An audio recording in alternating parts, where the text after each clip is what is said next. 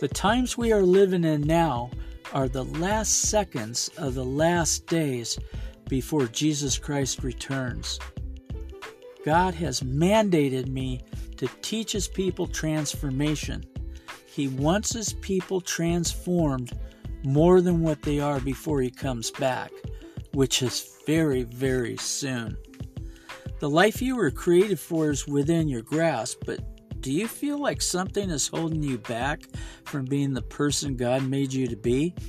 Or do you feel stuck dealing with the same old sins over and over again?